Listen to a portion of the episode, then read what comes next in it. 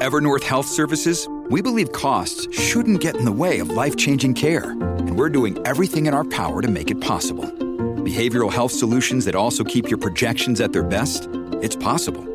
Pharmacy benefits that benefit your bottom line? It's possible. Complex specialty care that cares about your ROI? It's possible. Because we're already doing it.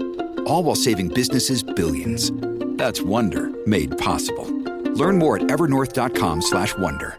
Welcome back to our bar exam study course, where we're diving deep into the principles of criminal liability. This is a crucial area of criminal law, and understanding it thoroughly is key to passing the bar exam. As we explore these concepts, remember that each principle is a foundational block in the structure of criminal law. Your grasp of these principles will not only help you ace the bar, but also prepare you to practice law with a deep understanding of legal responsibility. Actus reus, Guilty Act. Let's begin with the concept of actus reus, or the Guilty Act. In criminal law, for a behavior to be considered criminal, there must first be an act or conduct that is prohibited by law. Actus reus is not just about doing something, but can also involve failing to act when there's a legal duty to do so. This could be a duty established by law, such as the duty to file taxes, or a duty that arises out of a specific relationship, like a parent's duty to care for their child. A fundamental principle here is that the act must be voluntary. Involuntary actions, such as movements made while asleep or unconscious, do not constitute actus reus.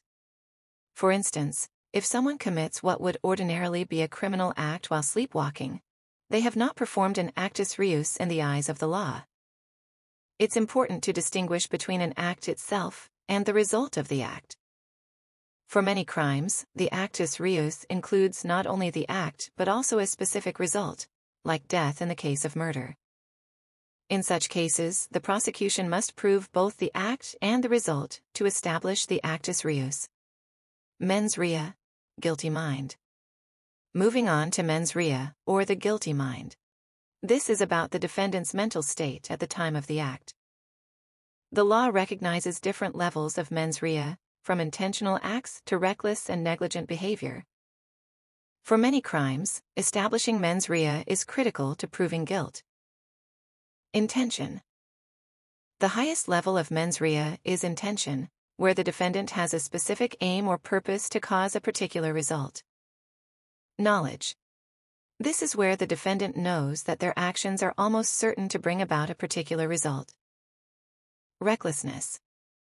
A person acts recklessly when they consciously disregard a substantial and unjustifiable risk. Negligence. This involves failing to be aware of a substantial and unjustifiable risk, where such failure is a deviation from the standard of care a reasonable person would observe. Understanding the nuances of mens rea is essential because different crimes require different mental states. For example, first degree murder requires intent, whereas manslaughter might only require recklessness or negligence. Strict liability crimes. Now let's talk about strict liability crimes. These are offenses where mens rea is not a required element. The mere act of doing the prohibited act, actus reus, is enough to establish criminal liability. Common examples include traffic offenses and statutory rape. In these cases, the focus is on preventing certain actions, and the law does not concern itself with the actor's state of mind. Strict liability is controversial because it can lead to punishment without proof of a guilty mind. However, these crimes are typically less serious and carry lighter sentences. Causation, factual, and legal.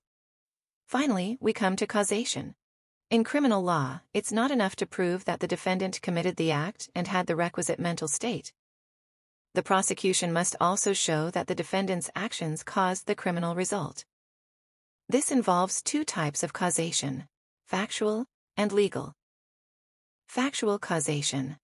This is often established by the but for test. But for the defendant's actions, would the result have occurred? If the answer is no, factual causation is established. Legal causation. This is more complex. Here, The question is whether the defendant's actions were a substantial factor in bringing about the result. This involves looking at foreseeability and whether there were any intervening acts that broke the chain of causation. An important aspect of legal causation is the concept of foreseeability. The result must be a foreseeable outcome of the defendant's actions. If an unforeseeable event intervenes and is the primary cause of the result, the defendant may not be held legally responsible. In conclusion, understanding the principles of criminal liability is fundamental to criminal law. Actus reus and mens rea form the basis of determining guilt. Strict liability focuses on the act alone, and causation connects the act and the result. As you delve deeper into each of these areas, keep in mind their significance in the broader context of upholding justice and the rule of law.